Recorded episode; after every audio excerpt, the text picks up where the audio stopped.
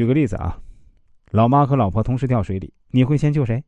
不用说啊，大多数人都会说啊，先救老妈，然后呢，一堆孝道大道理。什么叫以客观事实为导向？谁离得近救谁啊？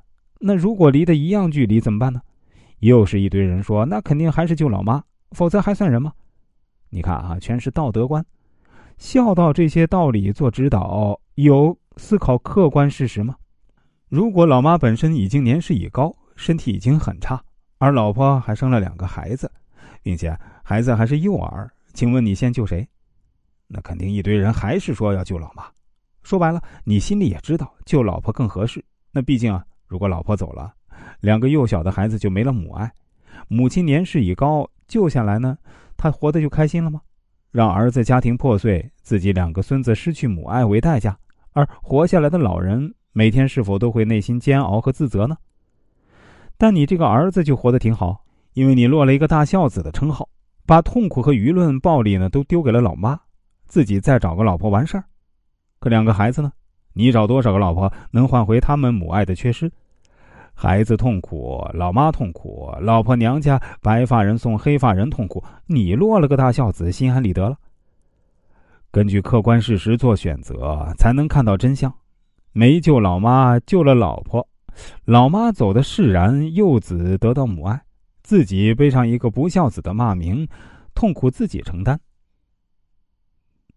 在弱者思维里是无法承受这样的骂名和良心谴责的，所以选择违背事实规律，把痛苦丢给老妈和孩子，给自己换来美名和良心安宁。这是真道德吗？这是真孝顺吗？全是形式化的伪善。那些嘴里全是道德仁义的人，是否真的讲道德仁义，还是用这些漂亮话彰显自己的高尚？你会见人就跟别人说：“哎，告诉你啊，我是个男人。”不会吧？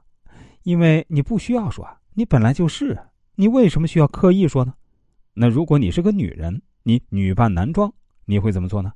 你会刻意给自己贴个胡子，然后走路说话呢，刻意显得像个男人，还有意无意的提醒一下别人，我作为一个男人如何如何。这像不像那些经常把道德感情挂在嘴上的人？强者思想里啊，根本不屑于把道德感情善良挂在嘴上。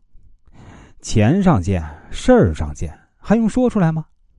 知行合一，就是不用说道理，你就是那个道理的化身。